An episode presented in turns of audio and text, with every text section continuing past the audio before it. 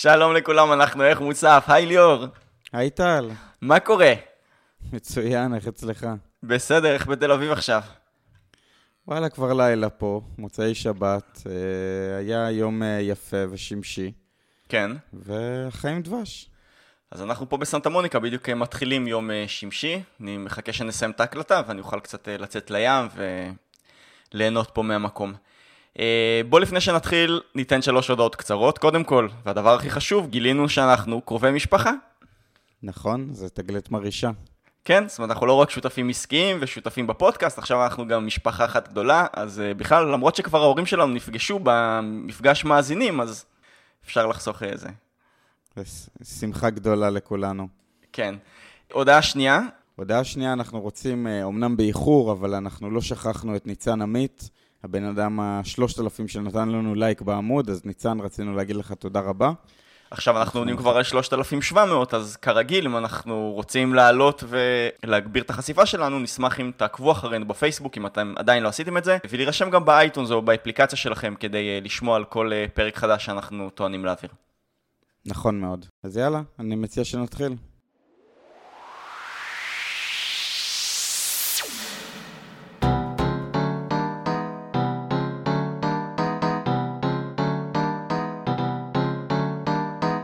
שלום וברוכים הבאים לאיך מוסף, פודקאסט כלכלי של שני בוגרי משרד האוצר, ליאור תבורי וטל וולפסון. היי ליאור, מה נשמע? מעולה, מה איתך? אה, בסדר גמור. היום אנחנו נדבר על השאלה שמעסיקה את כל העיתונים, מה צריך לעשות עם עודפי המיסים? נכון. כמה עודפים יש בתקציב המדינה, תגיד לי? אנחנו מדברים עכשיו על 19 מיליארד שקל. 19 מיליארד שקל, שמה הם כאילו נחתו עלינו מהשמיים, איך הם הגיעו, מה, מה זה הסיפור הזה? אז זה נובע בעיקר משתי התפתחויות uh, כלכליות שלא צפו אותם. הראשונה זה עסקת מובילאיי שהזרימה הרבה מאוד uh, תשלומי מיסים למדינה, והשנייה זה המבצע שרשות המיסים עשתה uh, בעקבות החקיקה לגבי חברות הארנק, שגרמה לבעלי חברות הארנק ל, uh, לשלם דיבידנדים הרבה יותר גבוהים ממה שצפו, צפו שהם אה, יוציאו 4, שקלי, 4 מיליארד שקלים אה, דיבידנדים, הם הוציאו, נכון לעכשיו, מדברים על 52 מיליארד שקל, אז כמובן התשלום מיסים היה גבוה בהרבה מהמצופה. עכשיו עד כאן אין בעיה, כי תמיד אנחנו יודעים שיש אה, סטיות מהתחזית, אבל בעצם אנחנו רואים שיש כל, המון המון קולות שאומרים אנחנו רוצים גם להשתמש בהם. אתה סיפרת לי שהסתובבת בתל אביב, נכון? וראית איזה פרסומת על אוטובוס. נכון, אז הסתדרות המורים מפרסמת על האוטובוסים שיש 19 מיליארד שקל אה, עודפים בקופת האוצר, וצריך להשקיע, היא קוראת לשר האוצר ולשר החינוך, להשקיע חצי מזה בחינוך. זאת אומרת, להעלות את uh, משכורות המורים, נכון? אני, אני לא בטוח איך הם מתכוונים להוציא את זה לחינוך, אני מניח שהם רוצים להעלות את משכורות המורים, אבל כל הדבר הזה מבוסס על איזושהי טעות מאוד מאוד גדולה בהבנה של המצב הכלכלי. אנחנו רוצים לעשות פה סדר בדברים, ואני חושב שאנחנו רוצים להתחיל עם זה שגם כשעשינו פרקים על, ה, אה, על התקציב, פרקים 9, 10 ו-11, שאתם מוזמנים להאזין להם, אז מעולם לא חשבנו להתעסק בנושא הזה, בגלל שזה נושא שהוא לדעתנו טכני, ואפילו הייתי אומר, אה, יחסית משעמם. אני אגיד יותר מזה, אני חושב שהמטרה שלנו היא שצריך פשוט להוריד את הנושא הזה מסדר היום. מי שבאמת מעניין אותו איך עובד ה-back office של הכנת התקציב, מוזמן לשמוע את הפרק הזה, נספר לכם את כל התהליך ותבינו איך זה קורה. אבל אין כאן שום עניין אידיאולוגי. צריך להבין שתמיד יהיו סטיות מהתחזית. לפעמים יהיו הכנסות שהן גבוהות יותר מהתחזית, לפעמים יהיו הכנסות שהן נמוכות יותר מהתחזית. זה דברים שלא אמורים לעניין אף אחד, זה לא משנה איזה ממשלה תהיה בשלטון, ממשלת שמאל שתוציא יותר תקציבים, ממשלת ימין שתרצה להקטין את התקציבים. תמיד יצטרכו לעשות תחזיות ותמיד יהיו, תהיה סטייה מהן. נכון, ועצם העובדה, אני חייב להגיד שעצם העובדה שהנושא הזה הפך לדיון ציבורי אה, סוער, היא מאוד הפתיעה אותי, כי זה, כמו שאמרנו, פשוט נושא טכני, זה ה-back office של הממשלה. אף אחד מעולם לא מתעסק באיך עושים תחזיות, איך אה, מנהלים את החוב וכולי. ופתאום זה הפך להיות כביכול, כמו שאמרת, שאלה אידיאולוגית של מה עושים עם הכסף ואיך אה, משנים את ההתנהגות שלנו בעקבות זה, ואנחנו נדבר בסוף הפרק על דברים שכן uh, צריך uh, לדון עליהם כ- כאזרחים, כ- כמדינה, אבל אנחנו לדעתי לפני זה נכניס את הידיים לבוץ נתאר ממש איך נבנה תקציב המדינה ונסביר לכם למה הסטייה הזאת מהתחזית היא רחוקה מאוד ממה שהיא הפכה להיות בשיח הציבורי. נעשה, שלוש... יהיו לנו שלושה חלקים היום לפרק. קודם כל נדבר על איך בונים את התקציב. אחרי זה נדבר על איזה בעיות כביכול עולות מהעודפים, ונתמודד עם כל אחת מהבעיות האלה. טוב, אז כל מי ש... בואו נתחיל עם איך בונים את התקציב. אתם זוכרים שבפרק מספר 9 סיפרנו על תקציב המדינה, ואמרנו שמשרד האוצר בונה אותו כל שנה, וצריך לזכור שיש בו שני שלבים מרכזיים. שלב אחד של בניית המסגרת, שזה בעצם כמה הוצאות וכמה הכנסות, ואיך אנחנו מנהלים את זה, ותכף נרחיב על זה. ושלב שני זה חלק של חלוקת התקציב, איך אנחנו למשל קובעים כמה כסף יקבל כל משרד ממשלתי. עכשיו מה שאנחנו רוצים להתמקד בו, וגם הנושא של התחזית של הכנסות המיסים רלוונטית, היא, השלב הראשון, זה השלב של בניית המסגרת. ופה תמיד חשוב לדעת שזה שלב שהוא גם מבוסס על אידיאולוגיה, נכון? הרי בסוף, אם יש ממשלת שמאל, היא בדרך כלל תרצה להגדיל את המסגרת ולהגדיל את, הכנסות, את ההכנסות ממיסים, אבל גם, ופה לפעמים שוכחים, זה שלב שמבוסס על המציאות הכלכלית. כי נגיד שעכשיו אנחנו ממשלה שרוצה לתכנן את התקציב לשנה הקרובה, או לפעמים זה גם שנה וחצי, כי מתכננים את המסגרת הזאת עוד כמה חודשים לפני ששנת תקציב מתחילה.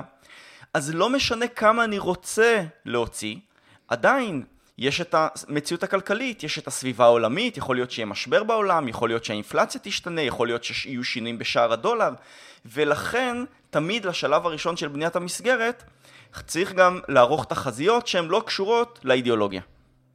נכון, אז אני אפריד את מה שאמרת לשני דברים. יש את האידיאולוגיה שאומרת כמה אנחנו רוצים להוציא ולהכניס, ויש את הצד המקצועי שאומר כמה אנחנו יכולים להוציא ולהכניס. שני הדברים האלה מדברים אחד עם השני, אבל צריך להבין שהתחזית עצמה היא לא אידיאולוגית, היא בנויה אך ורק על מודלים כלכליים שבודקים אותם ומוודאים אותם הרבה מאוד גופים, ואין פה משחק לשטיקים ול, ולמשחקים, אין פה מקום למשחקים, סליחה. אה, זה פשוט עניין מקצועי, נטו, וכמו שאמרנו, הכי טכני בעולם. תראה, כמובן שצריך גם uh, לזכור שכלכלה זה לא מדע מדויק, ולכן יש הרבה מאוד סטיות בעניין הזה.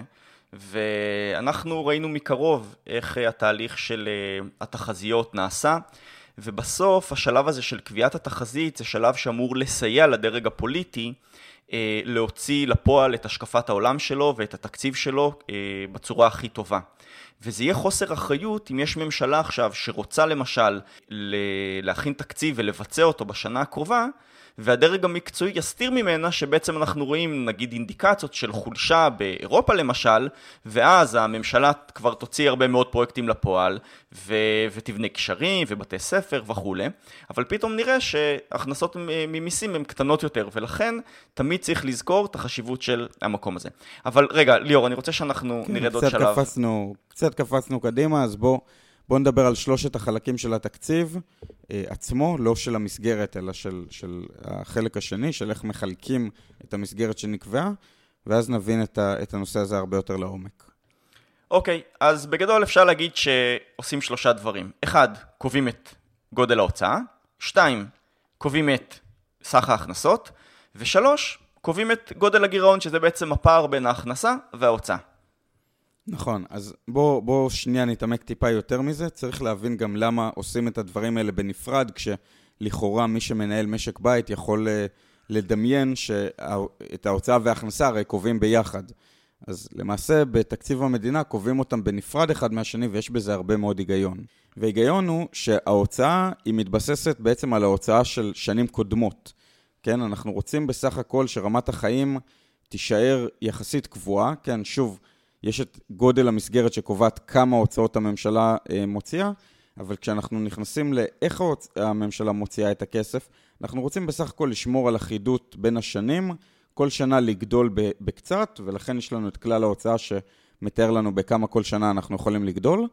כשבצד ההכנסה, כמו שאתה אמרת, יכול להיות ששנה מסוימת תהיה אה, מצב כלכלי יותר טוב או פחות טוב, ולכן את צד ההכנסה אנחנו קובעים בהתאם למה שאנחנו יכולים לגבות השנה, ולא כמה אנחנו רוצים להוציא השנה.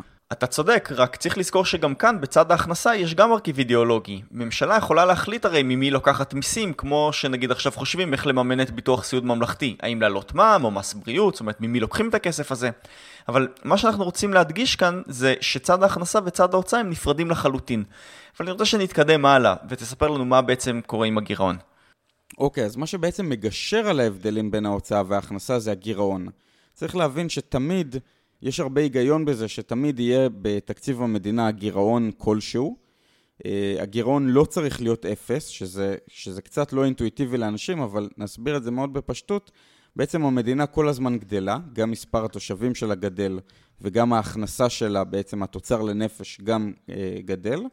ולכן מאוד הגיוני שאנחנו כבר היום uh, נחיה ברמת חיים יותר גבוהה ממה שאנחנו יכולים לאפשר לעצמנו על ידי זה שניקח הלוואות, כי בעתיד יהיה לנו הרבה יותר קל להחזיר את ההלוואות האלה.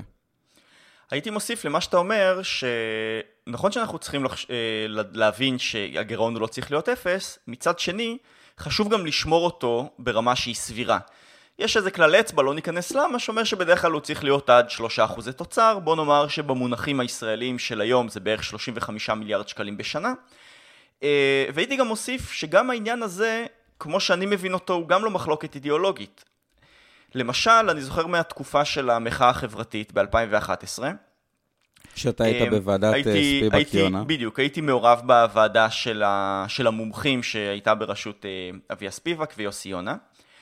אז הצוות הכלכלי, הוא דיבר על זה שהוצאות הממשלה צריכות לגדול, אבל יחד עם הכנסות הממשלה, כן? זאת אומרת, אף פעם אף אחד לא דיבר על זה שה, שהגירעון שלנו צריך עכשיו אה, אה, לגדול יחד איתו, אלא עדיין צריך לשמור את רמת הגירעון ב, אה, בגודל שהוא סביר. למעשה פה יש איזשהו ויכוח תמידי בין הכלכלנים לבין הפוליטיקאים, כי גירעון גבוה זה בעצם אומר שיש לך אפשרות אה, או להוציא יותר כסף היום, או להוריד את המיסים היום, שזה שני, שתי פעולות שהפוליטיקאים מאוד אוהבים לעשות, אבל שבעתיד אתה תצטרך לשלם יותר מיסים או להקטין את, ה, או להקטין את ההוצאות. אבל הפוליטיקאים מסתכלים לטווח של אה, שנה, שנתיים, ארבע שנים קדימה לקדנציה שלהם, ולכן הרבה פעמים הפוליטיקאים רוצים שיהיה גירעון יותר גבוה.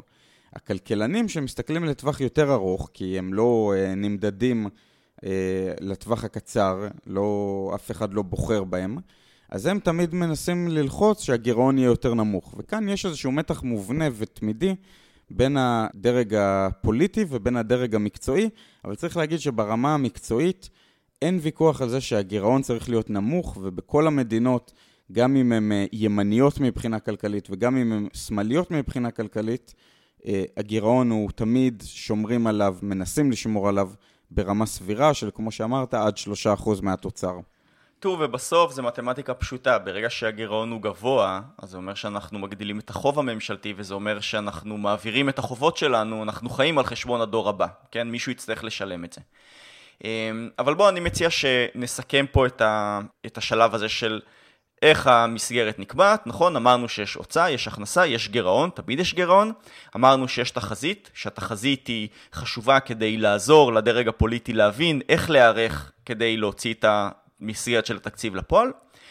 אבל בסוף השנה, תמיד אנחנו גם מסתכלים לאחור ורואים מה הייתה הגבייה בפועל, בפועל לעומת התכנון. ומה נכון. שאנחנו רואים בשנים האחרונות, זה שתמיד היה עודף. זאת אומרת, סיימנו את השנה התקציבית בדצמבר, הסתכלנו לאחורה ואמרנו שתקבולי המיסים שהממשלה קיבלה הם היו גבוהים יותר מהתחזית שהייתה בתחילת הדרך. נכון מאוד. ואז בעצם אפשר להגיד שאת כל הביקורות שאנחנו שומעים בתקשורת וברשתות החברתיות ובשיח הציבורי שמתנהל, אפשר לסכם בשתי נקודות. נקודה ראשונה, היא בעצם אומרת, תראו, זה הכסף של הציבור, זה לא הכסף של הממשלה. ולכן מה שצריך לעשות, נכון נכון, ומה שצריך לעשות עם העודפים, זה להחזיר אותו לציבור. הטענה השנייה, אני חושב שהיא אפילו במובן מסוים היא רדיקלית יותר. היא אומרת, תשמעו, כל הנושא הזה של התחזית, זה הונאה. יש כאן בעצם איזה עניין אידיאולוגי שמובא לציבור בכסות מקצועית. וזה בעצם דרך של איזה פקידים אידיאולוגיים במשרד האוצר לא אה, אה, להקטין את התקציבים שמגיעים לציבור. ו... ואני רוצה שאנחנו נתמודד עם שתי הטענות האלה. בשמחה. אני רק אה, אגיד, לפני שאני אתייחס לשתי הטענות, שצריך להבין שבהגדרה, כשאתה עושה תחזיות, הרי אנחנו חיים בעולם עם, אה, עם חוסר ודאות. בהגדרה, כשאתה עושה תחזיות, אתה תטעה. עכשיו, השאלה היא, אם אתה לפעמים טועה אה, למעלה ולפעמים טועה למטה, וסך הכל, כשאתה מסתכל לאורך שנים, אז הסטייה שלך היא, היא בערך אפס, אז מצבך טוב. אם הסטייה שלך היא תמיד למעלה או תמיד למטה, או שהיא מאוד מאוד גדולה, אז מצבך פחות טוב וצריך לראות איך משפרים את התחזיות. אבל כמו שאמרת, יש פה טענה, הטענה השנייה שאני אתייחס אליה מיד, שכאילו מנסים בעזרת התחזית להשפיע על גודל התקציב, ושהתחזית תמיד טועה כלפי אה, אה, מטה, כאילו תמיד אנחנו גובים יותר מיסים ממה שתכננו, וזה פשוט לא נכון. כשאתה מסתכל מספיק שנים אחורה, אתה רואה שהיו שנים טובות והיו שנים רעות, ובסך הכל אנחנו, אה, יש לנו טעויות בתחזיות, אבל הן די סבירות, ואנחנו נדבר על זה מיד. אוקיי, okay, אז uh, אני רוצה שנתחיל להתמודד עם הבעיה, עם הטענה הראשונה, שאומרת, תראו, כסף שהוא עודף, כן, שגבינו יותר מהתחזית, צריך להחזיר אותו לציבור, צריך להשתמש בו במיידי ולא לשמור אותו בקופת האוצר.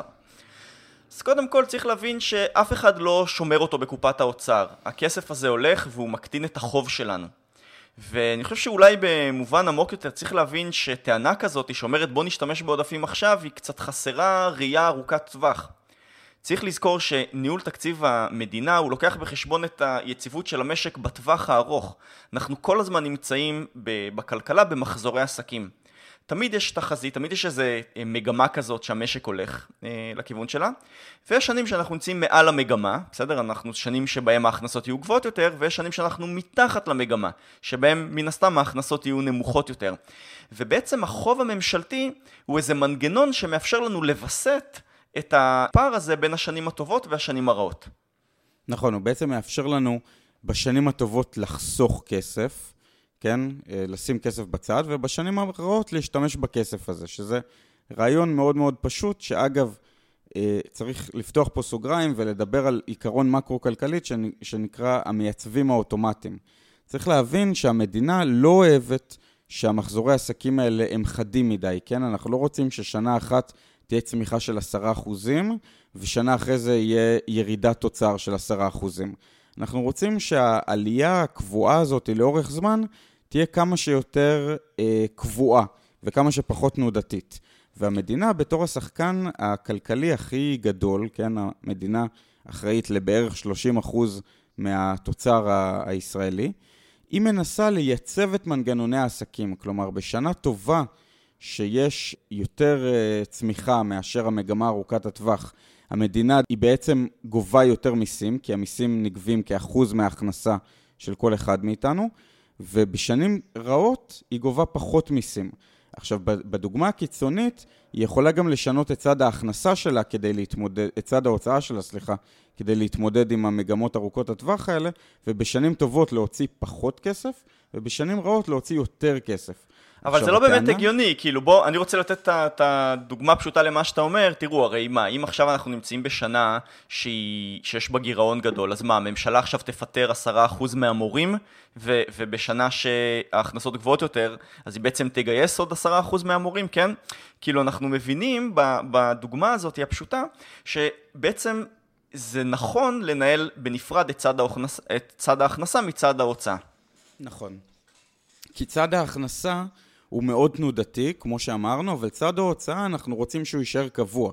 אנחנו לא רוצים שפתאום בשנה מסוימת נפטר 10% מהמורים, כמו שאמרת, או שנפסיק להשקיע בתשתיות כבישים. אנחנו רוצים שצד ההוצאה יהיה בערך קבוע, מה שנקרא הטייס האוטומטי, הוא כל שנה גדל במספר אחוזים, לא צריך להיכנס למספר המדויק, אבל צד ההכנסה הוא מאוד מאוד תנודתי. והדרך לקחת דבר תנודתי ודבר קבוע ולפשר ביניהם, נעשה על ידי מנגנון החוב, שכמו שאמרת, בשנים טובות החוב קטן, ובשנים רעות החוב גדל, וזה דבר טבעי לחלוטין, ככה זה צריך להיות. יש יעדים ארוכי טווח לאן החוב אמור אה, להגיע, ואנחנו אה, דווקא נמצאים בצורה מאוד טובה על, על המגמה ארוכת הטווח הזאת, ולא צריך, כשיש שנה אחת טובה, ישר לקפוץ ולהגיד בואו נוציא יותר כסף. אני רוצה להתמודד עם, לתת תשובה לטענה הזאת של להשתמש בכסף של העודפים, במובן הזה שאני מרגיש ש... שגם היעדים שמדברים עליהם הם קצת אה, לא כל כך יציבים, כן? זאת אומרת, היה אפשר, נגיד כשאתה נתת את הדוגמה של אה, להשתמש בזה בשביל להעלות את שכר המורים, כן? או כן. להפחית כן. מיסים, כן? שהם באופן קבוע, כן? אז אנחנו מבינים שיש כאן עודף שהוא חד פעמי, שהוא נובע למשל מדוגמה של מכירת אה, מובילאיי, כן? אבל אנחנו מסנדלים עכשיו את תקציב המדינה כדי שהוא ישתנה באופן קבוע. אז גם כאילו, אם נגיד והיינו משתכנעים שיש כאן עודפים שהם לא פרופורציונליים וצריך להשתמש בהם, אז היה אפשר להשתמש בהם באופן חד פעמי, כמו שהעודפים הם חד פעמים, כן? אבל להשתמש בהם באופן קבוע, יש כאן קצת חוסר עקביות. נכון. בעצם הדוברים שמדברים על זה, וזה עוד שנייה אה, יביא אותנו לטענה השנייה ולהתמודדות איתה, אבל צריך להבין שעצם העובדה שיש לך עודף חד פעמי מאפשר לך, אם אתה רוצה להגדיל הוצאות, וזה, וכמו שאמרנו, לא צריך להיות קשר בין צד ההכנסה וצד ההוצאה, ודווקא בשנים טובות המדינה לא צריכה להגדיל את ההוצאות שלה, כי זה חלק ממנגנון המייצבים האוטומטיים, אבל נניח שאתה רוצה להגדיל את ההוצאות, אתה חייב להגדיל אך ורק הוצאות שהן חד פעמיות, אתה לא יכול בעזרת הגדלה אה, חד פעמית בגביית המיסים, להתחייב עכשיו להגדיל את, אה, את שכר המורים ב-9 מיליארד שקל, כי שנה הבאה אתה עוד פעם תצטרך לשלם את ה-9 מיליארד שקל האלה העודפים למורים, אבל לא יהיה לך עוד פעם גביית מיסים עודפת, ולכן אתה בעצם מכניס את עצמך למצב מאוד בעייתי. סבבה. אז סיימנו את התשובות שלנו לטענה שצריך עכשיו להשתמש בעודפי הגבייה. עכשיו אני רוצה שנתמודד. כדי להחזיר את הכסף לציבור. נכון. ועכשיו אני רוצה שנתמודד עם הטענה השנייה שאומרת שהתחזית היא בעצם פיקציה, היא הונאה, נכון? זה מדיניות אידיאולוגית במסווה מקצועי. נכון. אז קודם כל אני רוצה לשים על השולחן. לפי הניסיון שלנו לפחות, תתפלאו לשמוע, אידיאולוגיה לפעמים כן מחלחלת לתהליך קבלת ההחלטות. העניין הוא, ואת זה ראינו בהרבה מאוד תהליכים שלקחנו בהם חלק, כשאתה צריך להצדיק את המדיניות שלך במספרים ובמודלים, מרחב התמרון הוא קטן מאוד. תראו, אני וליאור, במונ... ב... בהרבה תפיסות אידיאולוגיות אנחנו חלוקים, אבל כשאנחנו ניגשים לסוגיה כלכלית ואנחנו מנתחים אותה, בסוף הניואנסים הם הרבה יותר קטנים. וצריך לזכור את זה. וכל שחקן שרוצה עכשיו לדבר על התחזית או לבקר אותה, מוזמן לעשות את זה. אני גם חושב דרך אגב שזה יהיה טוב שיהיו הרבה גופי חברה אזרחית, מכוני מחקר, שיציעו גם תחזית אלטרנטיבית משלהם. אבל בואו נראה את ההנחות, בואו נראה את המספרים, ולא נגיד כן כן זה הכל אידיאולוגיה. נכון, עכשיו, אתה, אתה קצת קפצת קדימה, אבל צריך להגיד שמשרד האוצר אין לו מונופול על בניית תחזיות. זה לא שמשרד האוצר עושה את הכל in-house, מה שנקרא, ופשוט יוצא עם התחזיות. את משרד האוצר מבקר בנק ישראל, בנק ישראל בעצמו מפרסם את התחזיות שלו ומייעץ לאוצר לגבי בניית התחזיות שלו, ואפשר לראות שגם בנק ישראל וגם אה, משרד האוצר, כמובן, א', לפעמים יש ביניהם הבדלים, אפילו הבדלים אה, יחסית גדולים לפעמים, ושניהם טועים בתחזיות. הייתי מזכיר רק שבנק ישראל הוא, הוא באמת גוף עצמאי. הוא לא רק יכול לבקר את הממשלה, הוא גם מבקר את הממשלה. אנחנו רואים שלא פעם, למשל, נגידת בנק ישראל מבקרת את הממשלה בנוגע לגודל ההוצאה הממשלתית הרצויה. שאפשר להתווכח אם זה נכון או לא, ולבקר כל טענה כשלעצמה, אבל זה הוכחה לזה שבאמת הגוף הזה הוא לא כפוף לממשלה, והוא יכול והוא מרשה לעצמו לבקר את הממשלה אה, בהרבה נושאים אחרים. בנושא הזה לא. וזה עוד דוגמה כאילו ש- שקצת מראה שהנושא הזה הוא באמת אה, כנראה אה, מקצועי במידה לא פחותה. אני רוצה אבל לשים עוד איזה משהו על השולחן. תראה, השאלה הזאת היא של מה קורה לתחזיות, שאלה שמעניינת אותנו הכלכלנים לא מעט שנים. ובדיוק נכון. בשביל זה דוח בנק ישראל מ-2013 בדק את הנושא הזה. והוא עקב אחרי הטעויות בתחזית של גביית המיסים ב-20 שנה שלפניו, זאת אומרת משנת 1992 עד שנת 2012. נכון. והוא מצא אה, כמה דברים מעניינים. ליאור, מה הוא מצא? תספר לנו. דבר ראשון, הוא מצא שהטעות הממוצעת היא של 1.2% תוצר. עכשיו, זה לא אומר לכם הרבה, אבל אם ניקח 1.2% תוצר היום, בשנת 2017, אה, זה בערך 14 מיליארד שקל. כלומר, הטעות בתחזית, שעוד לא נגמרה השנה, אז אנחנו לא יודעים מה, מה תהיה הטעות הסופית, אבל כשאנחנו מדברים על 19 מיליארד שקל טעות, זה נשמע המון כסף. מסתבר שזה לא רחוק מהטעות הממוצעת לאורך אותם 20 שנים. אני אוסיף עוד משהו מעניין לגבי הממוצע, ש... שעל פני 20 שנה האלה, לרוב התקבלו פחות מיסים מהתחזית. זאת אומרת, התחזית הממוצעת היא דווקא אופטימית, כן? נכון, וזה בניגוד לטענה... צריך לזכור את זה. כן, וזה בניגוד לטענה שכל הזמן אנחנו גובים יותר מיסים מאשר, מאשר אנחנו חזינו. למעשה ברוב השנים, בין 92 ל-2012, היה תחזיות אופטימיות מדי ולא פסימיות מדי. מה שמעניין אבל, שבנק ישראל כותב בדוח שלו, זה שהיה הבדל בין העשור הראשון לעשור השני שהוא בדק. זאת אומרת, עד 2003, התחזית הייתה אופטימית בערך ב-1% תוצר בממוצע. זאת אומרת, היא חשבה שהתקבולים יהיו גבוהים יותר, אבל בפועל יתקבלו פחות מיסים. אה, ומ-2003 עד 2012 התחזית הייתה פסימית בממוצע, אבל בשיעור הרבה יותר קטן, ב-0.2% תוצר. אני רוצה רגע לדבר על כמה הסברים אפשריים שבנק ישראל אה, בדק לגבי אה, מה מסביר את הטעות בתחזית, וזה גם, אני חושב שבמידה מסוימת יכול לתת לנו תשובה מה קרה בשנים האחרונות.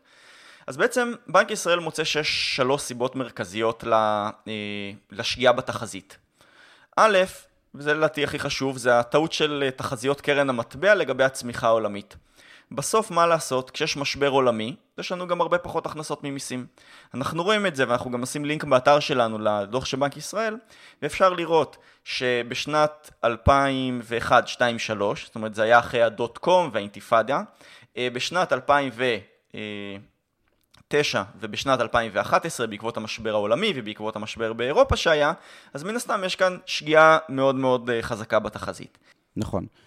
הנקודה השנייה זה שינויים חדים בקצב הצמיחה של המשק. בעצם כשאנחנו מסתכלים מה יהיה קצב הצמיחה השנה, לרוב זה איזושהי אולי אפילו הטיה קוגנטיבית, אנחנו מניחים שמה שהיה בשנים האחרונות, אנחנו עושים עליו איזושהי אקסטרפולציה, וכשיש שנים של נקודות שבר, כמו באמת בעקבות האינתיפאדה ובועת הדוט קום בתחילת שנות האלפיים, או בעקבות המשבר הכלכלי העולמי של סוף 2008, תחילת 2009, בעצם בנקודות שבר האלה אנחנו uh, תמיד מפספסים בתחזית. Uh, והנקודה השלישית זה, הזכרנו את זה מקודם, הכנסות חד פעמיות, נכון? לפעמים יש איזו עסקה גדולה שפתאום הממשלה מקבלת עוד כמה מיליארדים שמן הסתם אפשר היה לתכנן אותם מראש, uh, ו- וזה משנה, משפיע על התחזית. אז בנק ישראל לסיכום אומר לנו שא' על פני זמן אנחנו רואים שלפעמים יש עודף ולפעמים יש אה, אה, חוסר אה, ביחס לתחזית ויש שלוש סיבות מרכזיות טעות לגבי מה שקרה בסביבה העולמית שינויים חדים בקצב הצמיחה של המשק והכנסות חד פעמיות.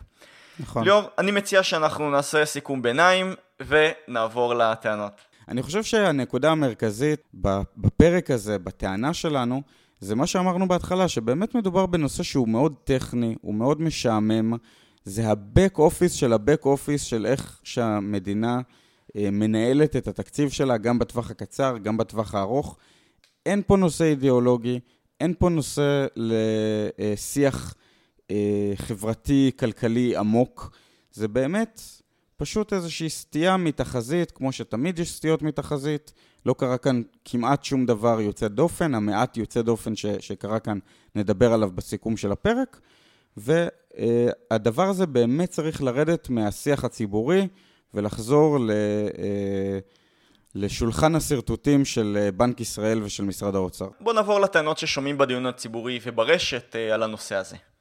טוב, אז הנקודה הראשונה ש- שאני שומע המון, ואני חייב להגיד שפשוט מטריפה אותי, זה חוסר העקביות של הדוברים. כל האנשים שאומרים, בואו נשתמש בעודפי הגבייה ממיסים כדי להגדיל את הוצאות הממשלה. אני רוצה לשאול את אותם אנשים, האם אה, בשנה שבה יש אה, מחסור בגביית מיסים, אתם תציעו לקצץ בתקציבי הממשלה? התשובה היא שלא.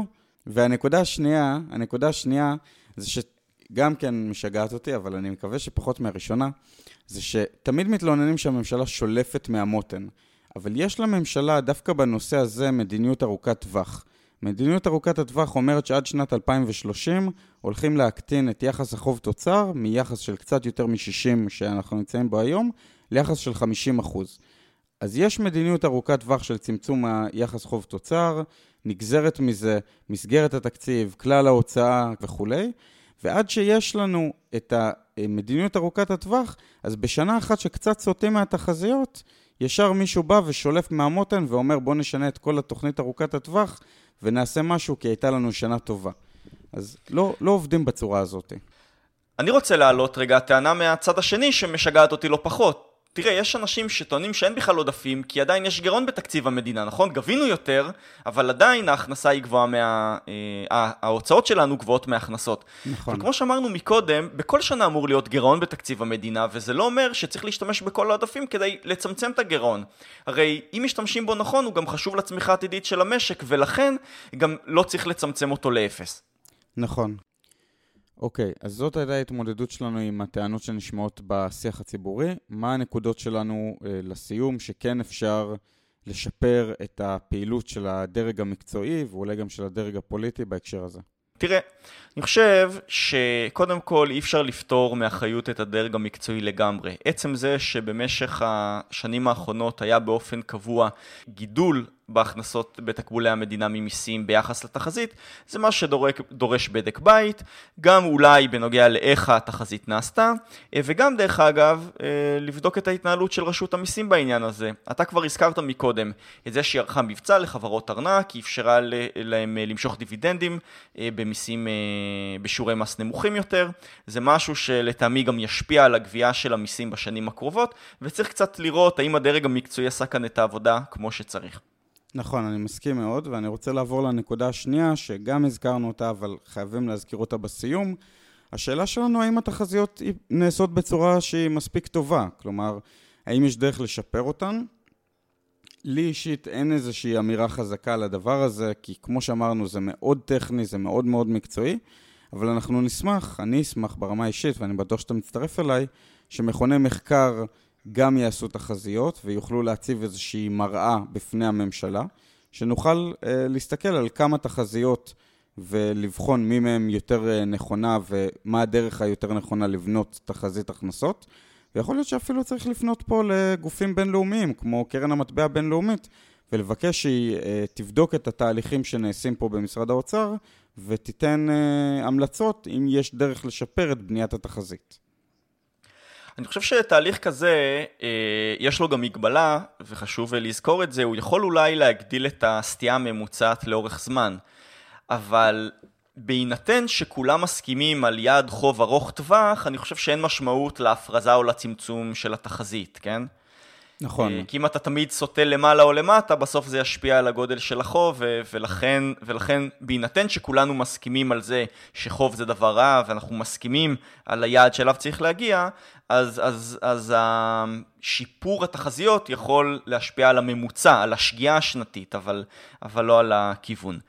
נכון, וצריך להזכיר שאנחנו בעצם לא מסכימים על גודל הממשלה ולא מסכימים על גודל החוב העתידי האופטימלי, ומכאן ה- ה- הוויכוח, אבל לצערנו הוויכוח הגדול נכנס דווקא לעניין הזה של, של התחזיות, לעניין דווקא הכי מקצועי שיש, ואנחנו פה בפרק הזה מנסים להפריד בין הדברים ולהגיד, כשרוצים להתווכח על אידיאולוגיה, מה גודל הממשלה האופטימלי ומה גודל החוב האופטימלי, בואו נעשה את זה שמה, אל תכניסו את זה לוויכוח ש, שהוא לא צריך להיות בתוכו.